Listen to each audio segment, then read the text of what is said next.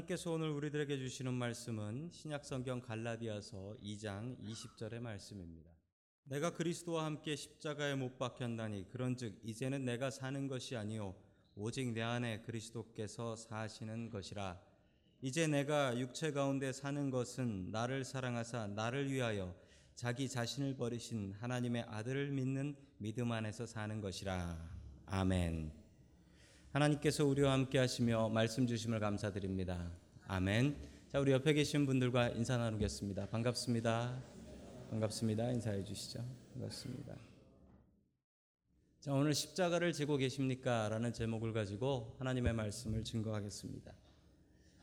아, 오늘 갈라디아서의 말씀인데요. 먼저 갈라디아가 어딘지를 좀 알아야 될 것 같습니다. 왜냐하면 지금 현대 지명으로는 갈라디아라는 곳이 없습니다. 자, 지도를 보시면 그 갈라디아라는 곳이 나오는데요. 자, 갈라디아의 지도를 보시면 저기가 어느 나라인지 아시겠습니까? 지금의 터키입니다. 터키. 터키 지방이에요. 자, 터키 지방인데 이 터키의 어느 도시를 얘기하는 게 아니라 갈라디아는 지역입니다. 그래서 터키 저쪽 흑해 쪽부터 지중해까지의 아주 넓은 지역입니다. 그 갈라디아 교회가 어디에 있는지는 알 수가 없습니다. 저 지역 어디에 있는 교회였을 것이다 라는 것을 알고요. 또 바울이 1차 전도 여행 때 열심히 자기가 전도해서 세웠던 교회였습니다. 자기가 개척한 교회였기 때문에 그 애착이 대단했지요. 사랑이 대단했습니다. 그런데 이 교회에 문제가 발생했습니다. 왜냐하면 바울이 개척은 했지만 바울은 떠날 수밖에 없습니다. 바울은 전도 여행 중이었기 때문에 그렇죠. 그러면 교회를 누가 지킬까요? 당시의 교회는 건물이 있는 교회가 아니었습니다. 처음 교회가 시작할 때는 누구네 집 가정에서 가정교회로 시작을 했지요. 자, 그 교회를 지키는 사람들은 당연히 평신도들이었습니다. 예를 들자면 저를 제외한 신학 공부하지 않으신 우리 중에 어느 한 분이 교회 지도자가 되시는 거지요. 그분이 하나님의 말씀 증거하고 저, 어, 예배를 드리는 것입니다. 그러다가 그 지역을 지나가는 그 선생들이나 혹은 사도들이 있으면은 아이고 우리 교회 이번 주일날 오셔서 말씀 좀 증거해 주십시오라고 하면 그분이 와서 말씀을 증거하는 건데 문제가 뭐냐면 설교 한번 들어보고 증거해 주십시오 이럴 수가 없다는 거죠. 일단 초대해서 듣고 나서 보면 아 이상한 얘기를 하는 거예요. 그러다가 이상한 말씀을 듣고 이상한 말씀에 따라가기 시작했다는 것입니다. 자, 그 이상한 말씀은 무엇일까요? 오늘 하나님의 말씀을 통하여 그 거짓 복음, 거짓 말씀을 좀 보시면서 우리도 이런 거짓 말씀은 좀 조심하며 살면 좋겠습니다. 자, 첫 번째 하나님께서 우리에게 주시는 말씀은 믿음으로 구원받는다라는 말씀입니다. 믿음으로 구원받는다. 자, 갈라디아서는 별명이 있는데 작은 로마서다라는 별명이 있습니다. 왜냐하면 이 로마서의 내용이 참 비슷하게 많이 나오고 있는데 로마서에 비해서 갈라디아서는 양이 참 작기 때문에 그렇습니다. 특히 믿음으로 의롭게 된다라는 이신칭이 이게 갈라디아서에서 똑같이 나오고 있어요. 이 거짓 교사들이 가르쳤던 말씀은 어떤 것이었냐면요. 거짓 교사들의 말씀은 우리가 예수님 믿어도 율법은 지키고 살아야 된다라는 거예요. 율법은 지켜야 한다. 자, 믿으면은 율법 지켜야 한다. 그리고 특별히 율법 중에 뭘 지켜야 되냐? 그 남자들이 받는 할례 있죠, 할례. circumcision이라고 하는 할례. 이 할례를 받아야 한다라고 이야기를 했습니다. 할례 받지 않으면 구원받지 못한다라고 가르쳤지요. 갈라디아는 이스라엘 지역이 아니었습니다. 이방 지역이었기 때문에 할례 받지 않은 이방인들이 많았습니다. 이들에게 할례를 받아야 구원의 백성이 된다라는 가르침은 그들을 전도하는데도 큰 어려움이 되었습니다. 예수 믿고 구원받으려면 할례 받아야 돼라고 하면 여러분 그거 좋아할 사람이 어디 있겠습니까? 여러분 남자분들 중에 이 할례를 받아보신 분들이 계시죠? 아실 겁니다. 마취를 해도 얼마나 아픈데. 여러분 이거를 다 큰 성인이 마취도 받지 않고 이 할례를 받는다라는 것은 정말 끔찍한 일일 것입니다. 그래서 이스라엘의 법도 아이가 태어나면 8일 안에 할례를 준다라고 이야기합니다. 왜 8일 안에 주는 줄 아십니까? 아프다고 얘기 못하게 하려고 8일 만에 주는 겁니다. 여러분 이게 옳은 가르침일까요? 예수 믿고 구원 받는다고 하는데 할례 받아야지 구원 받는다. 여러분 이게 말이나 되는 얘기일까요? 그럼 이 남자만 받는 할례인데 그럼 여자분들은 어떡하라고요? 이 말이 안 되는 얘기죠. 자, 계속해서 갈라디아서 2장 16절의 말씀을 같이 봅니다. 시작. 그러나 사람이 율법을 행위로 의롭게 되는 것이 아니라 예수 그리스도를 믿는 믿음으로 의롭게 되는 심을 알고 우리도 그리스도 예수를 믿는 것입니다. 아멘. 여러분 의롭게 되는 일은 율법의 행위로 되는 게 아니랍니다. 법 잘 지키면 의롭게 되느냐? 여러분 그렇지 않다라는 겁니다. 진짜 의롭게 되는 방법은 예수 그리스도를 믿는 방법밖에 없는 줄로 여러분 믿으시기 바랍니다. 아멘. 여러분 세상에 죄 없는 의인이 어디 있습니까? 여러분 우리가 저 사람 참 대단해라고 존경하는 사람들이 있습니다. 여러분 그 사람은 의- 그 사람은 죄가 없을까요? 여러분 세상에 죄 없는 사람은 없습니다. 요즘 브라질이 참 어려운데 브라질이 어려운 이유가 그 요즘 기름값이 내려가 가지고 브라질이 그렇게 어렵다고 하는데요. 그보다 더 어려운 일이 좀 생겼습니다.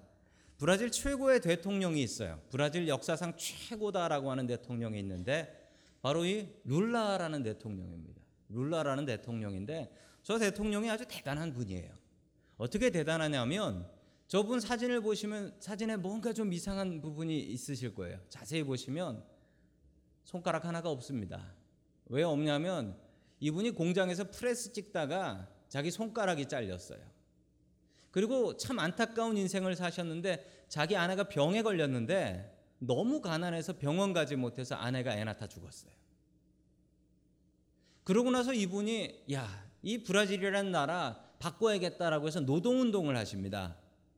저분이 배운 것도 없이 노동운동 하셔가지고 대통령까지 되셨는데 얼마나 대통령을 잘했는지요?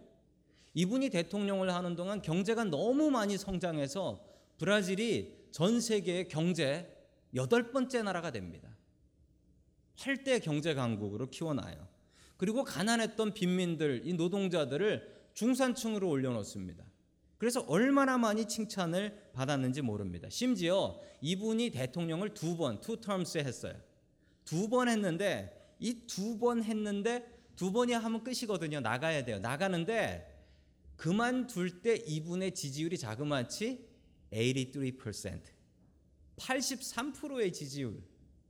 헌법을 바꿔서라도 저 대통령은 붙잡아 둬야 된다라고 하는 대통령이 이제 그만둔 거예요. 그런데 얼마 전에 이분이 이 석유 회사로부터 엄청난 돈을 받았다라는 혐의로 검찰에 끌려가서 뇌물수수 혐의로 경- 검찰 조사를 받았습니다. 이러다 감옥 가실 것 같아. 여러분 이분이 정말 의로운 분이라고 했는데 세상에 이런 대통령이 없다라고 했는데 여러분 이분이 의로운 대통령이 아니라 이분은 안 들킨 대통령이었습니다. 여지껏 안 들켜서 이렇게 칭찬받았던 거예요. 여러분 우리가 어떻게 하면 의로운 사람이 될 수 있을까요? 세상에 의로운 사람은 없는데 죄가 있으면 천국 못 가는데 어떻게 하면 의로운 사람이 될 수 있겠습니까?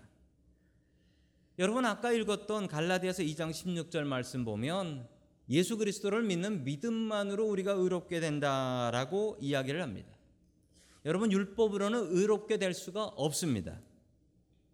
얼마 전에 저희 아들 큰 아들이 축구 학교에서 축구부에 들어 있는데 축구 시합을 하다가 끝나고 나서 이제 전화가 왔습니다. 전화가 왔는데 전화를 받고 깜짝 놀랐습니다. 아들이 저에게 뭐라고 전화했냐? 아빠 발가락 부러졌어요라고 전화를 한 거예요. 발가락 부러졌어요. 그래가지고 아니 이 친구가 병원을 간 것도 아닐 거고 의사 진단을 받은 것도 아닐 텐데 확실하게 얘기하고요. 아빠 발가락이 부러진 게 확실해요라고 얘기하더라고. 제가 보니까 멀쩡한 것 같아요. 왜냐하면 뭐 퉁퉁 붓든지 만지면 아파서 소리를 지른다든지 뭐 그런 증상이 좀 있어야 될 것 같은데 붓지도 않고 만져도 그렇게 아파 죽겠다고 소리도 안 지르는 거예요. 하여튼 이 친구가 자기 몸을 잘한다고 진단을 자기 마음대로 내려버렸습니다. 뭐 이런 환자가 의사 선생님들이 제일 보기 힘든 환자라고 하더라고요. 며칠이 지나도 아파 죽겠다고 아파 죽겠다고 이게 다리 발가락이 부러진 게 분명하다고 해서 병원에 가야 된다고 해서 병원에 갔습니다. 죽는 얼굴 해가지고 병원에 갔습니다. 병원 가서 당연히 엑스레이를 찍었습니다. 엑스레이를 찍었으니 뭐라고 나왔을까요? 여러분이 지금 보시는 것처럼 멀쩡하게 나왔습니다. 집으로 돌아오는 길에 내일 축구 시합이 있으니 무조건 나가야 된다라고 또 고집을 부리기 시작했습니다. 죽는다고 소리 지르고 병원 갔다가 엑스레이 한 대 맞고 나더니 그때 알았습니다. 엑스레이가 약이구나. 엑스레이를 맞으니 부러진 뼈가 붙는구나라고 하면 저 돌팔이 같은 목사가 무슨 헛소리를 하나라고 하시겠죠. 여러분, 율법이 엑스레이 같습니다. 여러분, 엑스레이로 뼈를 치료합니까? 엑스레이 찍는 이유가 뭐죠? 엑스레이는 뼈가 부러졌다, 멀쩡하다라는 것을 그냥 보여주는 거지. 아이고, 부러졌으니 붙여야 되는구나 라고 붙여주는 역할은 없다라는 겁니다. 여러분, 엑스레이의 역할이 바로 그것입니다. 엑스레이는 분명히 뼈를 붙여주진 않습니다. 그냥 뼈가 부러졌다, 붙었다라는 걸 보여줄 뿐이죠. 여러분, 율법의 역할도 마찬가지입니다. 여러분, 율법은 우리가 이것이 죄다 아니다라는 것을 보여줄 뿐이지 이거 죄니까 너 죄값 치르면 고쳐서 의롭게 해줄게 이거는 못한다는 거예요. 여러분 율법이 엑스레이입니다. 율법으로 의롭게 될 수 없습니다. 여러분 법을 지켜야 돼요. 법이 분명히 있어야 돼요. 여러분 우리가 살던 이 서부 지역을 옛날에는 그 Wild West라고 불렀어요. 왜 그랬냐면 법을 안 지키는 무법자들이라고 하죠. outlaw들이 많았기 때문에 그냥 총 하나 차고 다니면서 자기 마음대로 총 쏴서 죽이고 이랬던 사람들이 지배했던 사회였기 때문에 그렇습니다. 여러분 그 시절이 그리우세요? 여러분 법이 없으면 사람 살 수 없어요. 법이 없으면 힘센 사람 마음대로 하는 겁니다. 여러분 그러면 죄는 어떻게 씻을 수 있을까요? 여러분 죄는 법을 지켜서 씻을 수는 없습니다. 여러분 교도소에 가면 죄인들이 있지요. 여러분 죄인들이 교도소에서 다 기간을 마치고서 나옵니다. 여러분 그 앞에서 교도소에서 나오시는 그분들을 보면서 여러분들이 아이고 의인이십니다라고 불러 주시겠어요? 여러분 교도소에서 나오는 사람한테 의인이라고 부를 수 없죠. 오히려 그분들한테 전과자라고 하지요. 왜 그렇습니까? 아니 죄를 짓고 죄값을 씻고 나왔는데 왜 의인이라고 부르지 않아요? 심지어 우리 중에는 아니 세상 속에는 죄를 짓고도 벌안 받는 사람들이 얼마나 많은데 여러분 죄를 씻는다고 교도소 다녀왔다고 의인 되는 게 아닙니다. 여러분 죄를 진짜 씻는 것은 하나님의 은혜로만 가능합니다. 우리의 죄가 너무 쌓여서 커서 여러분 그 죄를 우리가 씻어 빨 수가 없어요. 왜냐하면 지금 오늘 나와서 여러분 하나님 앞에 회개하고 하나님 용서해 주세요라고 하고서 지금 이 순간도 나쁜 마음 먹고 여러분 나가서 또 죄 짓고 여러분 분명히 보장합니다. 우리 죄 짓고 살아요. 세상 속에 나가서 또 죄 짓고 와서 여러분 죄는 씻어도 씻어도 우리가 죄를 씻는 속도보다 우리가 죄를 짓는 속도가 더 빨라요. 그래서 우리가 의로운 사람이 될 수가 없어요. 죽었다 깨어나도. 그래서 필요한 게 은혜입니다. 우리 힘으로 안 되니까 예수님 덕을 봐야죠. 예수님께서 예수님을 믿는 사람들에게는 그냥 의롭다 함으로 불러주신다. 여러분, 이게 은혜입니다. 여러분, 우리가 예수님을 믿게 되면 그 믿음을 통해서 우리의 죄가 씻기는 은혜를 주셨습니다. 여러분, 우리가 예수님 믿고 받는 은혜 중에 가장 큰 은혜는 죄를 씻는 은혜입니다. 씻어도 씻어도 끝이 없는 이 죄를 다 미리 씻어 주셔서 주님께서 의인으로 불러 주셨습니다. 여러분 그 은혜는 예수님을 믿을 때만 가능합니다. 착하게 살아서 내리는 은혜 아닙니다. 여러분 예수님을 믿는 은혜가 그리고 죄 사함 받는 은혜가 우리 중에 있기를 주님의 이름으로 간절히 축원합니다. 아멘. 자, 계속해서 두 번째 마지막으로 하나님께서 우리에게 주시는 말씀은 내가 죽고 예수님이 살아야 한다라는 말씀입니다. 내가 죽고 예수님이 살아야 한다. 교회를 열심히 다니는 아내가 있었습니다. 그런데 교회 안 다니는 남편하고 살았습니다. 그런데 이 남편이 온갖 나쁜 짓은 다 하는 남편이었습니다. 이 아내가 도저히 살다 살다 못 살겠다고 당신하고 이제 도저히 못 살겠다고 우리 이혼하자고 도장 찍자고 자 그러자 남편이 무릎을 꿇고 빕니다. 여보, 한 번만 더 기회를 주면 내가 선하게 살게. 당신한테 잘할게. 라고 무릎을 꿇고 빌었습니다. 자, 그러자 아내는 남편에게 마지막 기회를 줬습니다. 우리 교회 목사님을 지금 가서 만나서 상담을 받고 오라고. 그래서 당신이 바뀌면은 내가 당신하고 다시 살고 생각해 보고 당신이 우리 목사님 만나지 않고 변하지 않으면은 내가 당신하고 살지 못하겠다고. 아니 같이 살면서도 못 바꾸는 남편을 왜 목사님에게 보내는 걸까요? 어쨌든 목사님이 이 남편을 만났습니다. 밤 늦은 시간에 이 남편이 허둥지둥 달려온 거예요. 만났습니다. 그리고 집으로 돌아왔는데 상담받고 돌아와서 아내한테 아내의 손을 꼭 붙잡고 눈물을 흘리며 여보 미안해라고 하면서 여보 내 등에 업혀라고 하면서 아내를 등에 업고 돌아다니기 시작했습니다. 그러자 아내가 아내가 너무 기뻐서 야 내 남편이 목사님 만나고 사람 됐구나 라고 생각해서 남편한테 물어봤대요. 여보 목사님이 뭐라고 했길래 나를 이렇게 업어주는 거야? 라고 하니까 남편이 이렇게 얘기를 했습니다. 뭐 순 모를 소리만 목사님이 하시던데 목사님이 자기 십자가를 지고 가래라고. 그래서 십자가가 뭐요 라고 물어봤더니 자기를 부인하고 십자가를 져야 된다고. 자기 부인이 십자가라는 거야. 그래서 내가 당신을 업기로 결정했어 라고 했습니다. 우리 모두에게는 십자가가 있습니다. 저에겐 좀 듬직한 십자가가 있습니다. 자, 우리 우리 옆 사람에게 이렇게 인사해 주시면 감사하겠습니다. 자기 십자가를 집시다.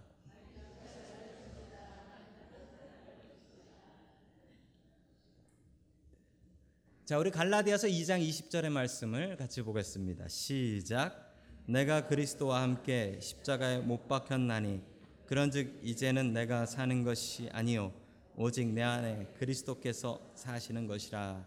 아멘. 예수님을 믿고 나면 우리의 삶에 변화가 있어야 됩니다. 내가 그리스도와 함께 십자가에 못 박혔기 때문에 그렇습니다. 끔찍한 말이죠. 십자가에 못 박혔다고 하는데 여러분 우리의 삶이 변하지 않으면 그게 말이나 되는 일이겠습니까?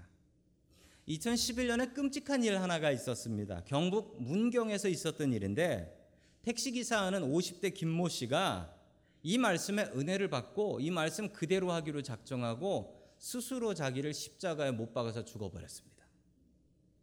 머리에는 가시관까지 썼더라고요. 지금까지도 이게 자살이냐 타살이냐에 대해서 이야기가 많습니다. 그러나 분명한 사실 하나는 이분이 이 말씀의 은혜를 받고 내가 주님과 함께 십자가를 지겠다라고 얘기하고 다녔다는 사실입니다. 여러분 그렇다면 진짜 우리가 십자가에 못 박히는 것이 아니라면 십자가에 못 박히는 것은 무엇일까요? 여러분 자기 부인입니다. 십자가는 자기 부인이에요. 나 자신을 부인하고 나의 못된 성격과 나의 못된 습관과 나의 옛 습관, 예수 믿기 전에 했던 그 못된 것들이 하나하나 눌러지고 바뀌는 것 이게 십자가를 지는 것입니다. 여러분 예수 믿으면 이런 변화가 우리의 마음 속에 우리의 삶 속에 있어야 합니다. 갈대 상자라는 책에 있는 내용입니다. 김영길 총장님이라는 한동대 총장님이 계신데요. 이분이 제대로 된 예수 믿는 대학 하나 만들어 보겠다라는 마음으로 카이스트 교수직을 박차고 나와서 아무것도 없는 허허 벌판에서 한동대학교라는 대학교를 시작했습니다. 이분의 신조는 이거예요. 뭐냐면 공부에서 남주자. 공부에서 남주자. 한국에 수많은 학교가 있지만 공부해서 자기가 다 먹으려고 하는 대학밖에 없다. 우리 대학은 공부해서 남주는 대학 되면 좋겠다. 라고 해서 시작했습니다. 하나님 믿고 학교를 시작했는데 시작할 때부터 온갖 어려움, 동네 사람들이 반대해요. 동네 사람들이. 동네에 그런 대학교 들어오면 안 된다라고 동네 사람들이 방해하고 주변에 여러 사람들이 방해를 합니다. 심지어 억울하게 누명 쓰고 두 달 동안 감옥도 다녀오셨어요. 감옥을 다녀오시는데 이 봄에 감옥에 가셨어요. 스승의 날, 스승의 날 5월 달에도 5월 15일에도 감옥에 들어 있었는데 여러분 놀라운 일이 있었습니다. 뭐냐면 한동대학교 학생 1,500명과 학부모 300명이 도합 1,800명이 이렇게 버스 29대 대절하고서 면회를 왔는데 뭐 저분들이 교도소에서 면회 다 할 수 있겠습니까? 면회를 못 하니까 저분들이 밖에다 버스 세워 놓고서 그리고 그 교도소 담장 밖에서 스승의 은혜를 불렀어요. 이 총장님께서 그 차디찬 감옥에서 자기 제자들이 그 담벼락 밖에서 부르는 스승의 은혜를 스승의 은혜는 하늘 같아서 들으면서 눈물을 주르르 흘렸답니다. 내가 이 학교를 위해서 몸을 바치겠다라는 마음을 가지고 최선을 다해서 총장님으로 섬겼다라고 합니다. 그러던 어느 날 신문사에서 연락이 왔습니다. 무슨 연락이 왔냐면 이 학교하고 총장이 비리가 아주 많다라는 성명서를 신문에 내는데 그 신문사에서 미리 알려준 거예요. 이런 이런 성명서가 나가니까 놀래지 마십시오라고 신문사에서 알려줬어요. 아내인 김영애 권사님께서 너무 억울하고 분해서 잠이 오지 않았답니다. 그런데 남편은 그 옆에서 코를 골면서 자고 있더래요. 그래서 너무 미워서 발로 그냥 걷어 차버렸답니다. 뻥. 그랬더니 남편이 자다가 뭐야 그러면서 뻘떡 일어났대랍니다. 그래서 이 권사님이 남편한테 이렇게 얘기했습니다. 당신은 속도 없어. 내일이면 당신이 그리고 당신 사랑하는 한동대학교가 대한민국의 사기꾼 학교, 사기꾼 총장으로 소문이 날 텐데 당신은 억울하지도 않아? 라고 소리를 질렀습니다. 그러자 김영길 장로님이 주무시다가 일어나셔가지고 이렇게 저걸 보라고, 저걸 보라고. 그러면서 손으로 지적을 하더래요. 저걸 보라고 해서 보니까 그게 뭐냐면 평소에 걸려 있었던 말씀 액자예요. 그 말씀에 갈라디아서 2장 20절의 말씀이 있었습니다. 내가 그리스도와 함께 십자가에 못 박혔나니 그런즉 이제는 내가 사는 것이 아니요 오직 내 안에 그리스도께서 사시는 것이라 아멘. 그리고서 총장님이 이렇게 말씀하셨습니다. 죽었잖아. 우리는 예수님과 함께 십자가에 못 박혀 죽었잖아. 죽은 송장이 명예훼손됐다고 벌떡 일어나는 거 봤어? 그리고 내 이름으로 욕은 나가는데 욕은 내가 먹는데 왜 당신이 더 난리야? 그러면서 다시 자더랍니다. 훗날 총장님께서 이 신문 성명서로 더욱더 감사하게 되셨답니다. 그 성명서가 나니까 언론사에서 TV에서 방송국에서 와가지고 졸지에 한동대라는 이름이 다 나버렸대요. 그리고 야 기독교 대학이구나. 예수님 믿고 예수님 뜻대로 하느라고 저 고난을 당하는구나 소문 다 나버렸답니다. 그때부터 한동대학교라는 이름이 났대요. 여러분 돈도 하나도 안 들이고 학교 광고했습니다. 할렐루야. 세상에는 두 종류의 사람이 있습니다. 다른 사람 죽이고 다른 사람 짓누르고 사는 사람입니다. 다른 사람 희생해서 짓밟고 올라가는 사람입니다. 너는 틀렸고 내가 맞다라고 하는 사람이에요. 반대의 사람이 있습니다. 자기 자신을 누르는 사람입니다. 자기 부인하고 그래 내가 죄인이지 내 욕은 이거보다 더 많이 먹어야 되는데 이거밖에 안 하나 내가 죄인이지 자기 자신을 죽이고 다른 사람을 살리는 그런 사람이 있습니다. 여러분 남을 죽이는 사람들이 하는 얘기가 있습니다. 저놈 죽여라고 합니다. 죽여라고 해요. 여러분 자기 자신을 부인하고 주님을 따라가는 사람들이 하는 말이 있습니다. 그냥 자기 자신을 죽이고 억울할 때마다 변명하고 다투지 않고 그냥 주여라고 합니다. 여러분 예수 믿고 나면 우리에게 무슨 변화가 있어야 되냐면 주교가 주여가 되는 변화가 있어야 됩니다. 주교가 주여가 돼야 돼. 너는 틀리고 내가 맞다. 내가 너를 죽여야지 내가 산다. 라고 했던 사람이 자기 자신을 십자가에 못 박고 자기 자신이 변화돼서 자기 자신이 주여하며 주님 해결해 주십시오. 내가 하지 않겠습니다. 주님 해결해 주십시오. 여러분 그런 변화가 있어야 됩니다. 여러분 우리 같이 한번 주여 해 볼까요? 주여. 주여. 여러분 우리가 죽을 만큼 힘들 때마다 그리고 다른 사람을 죽이고 싶을 만큼 괴로울 때마다 우리가 해야 될 것은 주교에서 그냥 기억만 깨심, 빼시면 돼요. 주여 하면 되는 거예요. 예수님을 믿으면 주교가 주여가 됩니다. 여러분은 어떤 사람입니까? 김영길 총장님은 주교가 아니라 주여 했습니다. 그랬더니 하나님께서 풀어 주셨습니다. 오히려 남을 죽여라고 하는 사람은 자신이 죽게 될 걸요. 여러분은 주교입니까? 주여입니까? 억울하고 괴로운 일 있을 때마다 주님을 부를 수 있는 저와 여러분들 될 수 있기를 주님의 이름으로 간절히 축원합니다. 아멘. 계속해서 갈라디아서 5장 24절 말씀 같이 봅니다. 시작. 그리스도 예수의 사람들은 육체와 함께 그 정욕과 탐심을 십자가에 못 박았느니라. 아멘. 십자가에 무엇을 못 박았다 합니까? 내 육체와 내 정욕과 내 탐심을 십자가에 못을 박습니다. 여러분 못을 박았다라는 건 못 박아 놓고서 그리고서 필요할 때 다시 못 빼 가지고 다시 쓰고 아이고 내 정욕 어디 갔냐? 내 탐심 어디 갔냐? 이러는 게 아니라는 거예요. 십자가에 못을 박으면 다시는 뒤돌아보지 않는 거예요. 나는 다시는 그렇게 살지 않겠다는 그 강력한 믿음의 다짐이 십자가입니다. 십자가 없는 신앙은 신앙도 아닙니다. 여러분 교회 다니면서도 십자가가 없는 사람들이 있습니다. 십자가는 자기 부인이라고 했는데 교회를 나오면서도 옛날에 내 못된 습관, 옛날에 내 못된 욕심, 옛날에 내 못된 마음 그냥 그대로 다 가지고 다니면서 주님 그냥 복이나 내려 주십시오라고 따라가는 사람이 어찌 십자가가 있는 믿음이라 하겠습니까? 여러분 십자가가 있으면 나의 옛 육체와 정욕과 탐심을 십자가에 못을 박습니다. 기독교인들이 세상에서 욕을 먹습니다. 욕 먹는 가장 큰 이유는 십자가가 없기 때문에 자기 부인이 없기 때문에 너는 어떻게 교회 다니면서도 변하는 게 하나도 없냐? 이렇게 한결같냐? 여러분 교회를 다니면은 변하는 게 있어야 되는데 여러분 변함이 없으면 세상 사람들이 욕합니다. 어떻게 교회 다니면서 저렇게 뻔뻔하냐? 어떻게 교회 다니면서 저렇게 사람이 변치 않냐?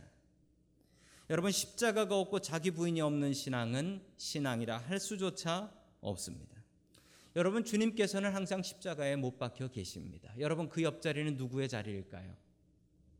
내 자리입니다. 그 옆에 내가 못 박혀야 합니다. A.W. 토저 목사님이 쓰신 이것이 성령님이다라는 책에 나오는 이야기입니다. 어떤 젊은이가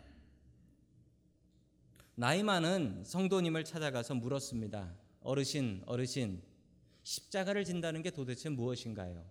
십자가를 진다는 뜻이 무엇인지 모르겠습니다. 그러자 이 어르신이 한참을 생각하시다가 이렇게 얘기하셨습니다. 십자가를 진다는 건 두 가지 뜻이야. 첫 번째는 십자가에 못 박힌 사람은 오직 한쪽 방향만 바라보게 된다네. 그렇잖아요. 십자가 진 사람이 어떻게 뒤를 돌아보겠어요? 십자가 진 사람은 딱 한 방향만 바라보는 거야. 그 한 방향이 바로 예수님이라네. 십자가를 진 사람은 예수님 말고 다른 것 보지 않아. 두 번째 십자가를 진다는 것의 뜻은 십자가에 한 번 매달린 사람은 돌이킬 수 없다네. 어찌 십자가에 매달린 사람이 자기 스스로 못을 뽑고 내려갈 수 있겠는가? 십자가를 진 사람은 다시는 돌이킬 수 없고 자기 원하는 삶을 사는 게 아니라 주인 대신 예수님이 원하는 삶을 사는 것이라네. 여러분 고난 주간이 내일부터 시작됩니다.